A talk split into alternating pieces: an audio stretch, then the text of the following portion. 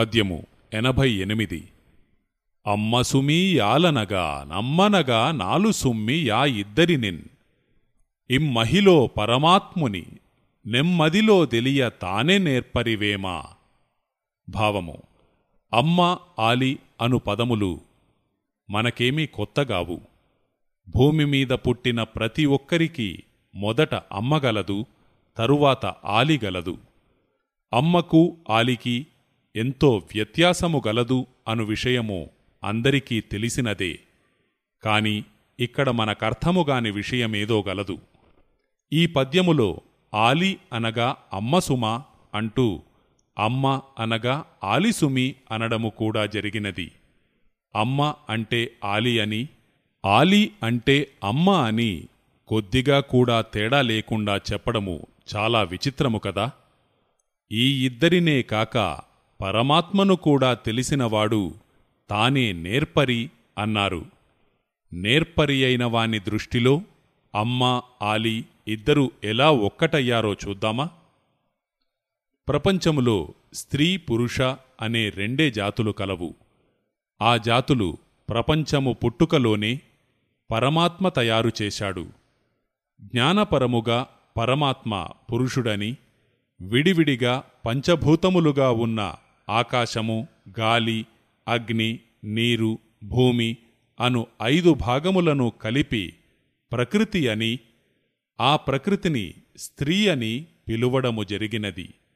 సమస్త జీవరాశులకు ప్రకృతి శరీరమును తయారు చేసి ఆకారమునిచ్చుట వలన సమస్త జీవరాశులకు ప్రకృతి తల్లి అని శరీరములో చైతన్యమునిచ్చిన పరమాత్మ అందరికీ తండ్రి అని కూడా భగవద్గీతలో చెప్పబడి ఉన్నది.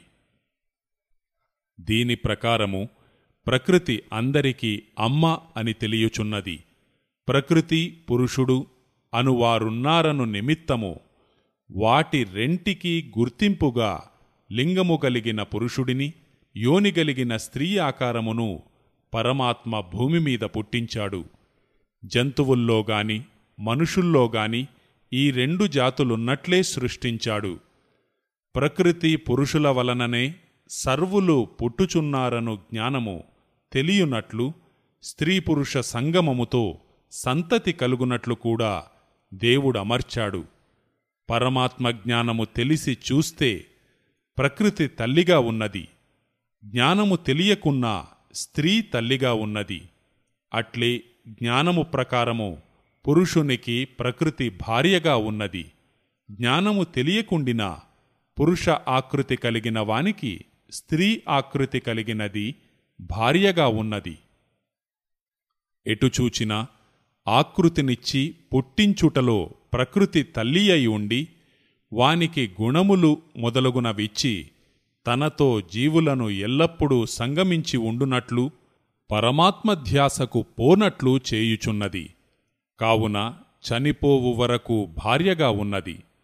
పుట్టించుటలో తల్లి జీవుంచుటలో భార్యగా ప్రకృతి ఉన్నది. కావున అమ్మ అనగా ఆలుసుమ్మి అని ఒక విధముగా అంటున్నారు. జీవితాంతము తన గుణములతో సంగమింపజేసిన ప్రకృతియే మరుజన్మకు శరీరమును తయారు చేసి పుట్టుకనిచ్చుచున్నది. కావున అమ్మ సుమి ఆలు అనగా అని అన్నారు.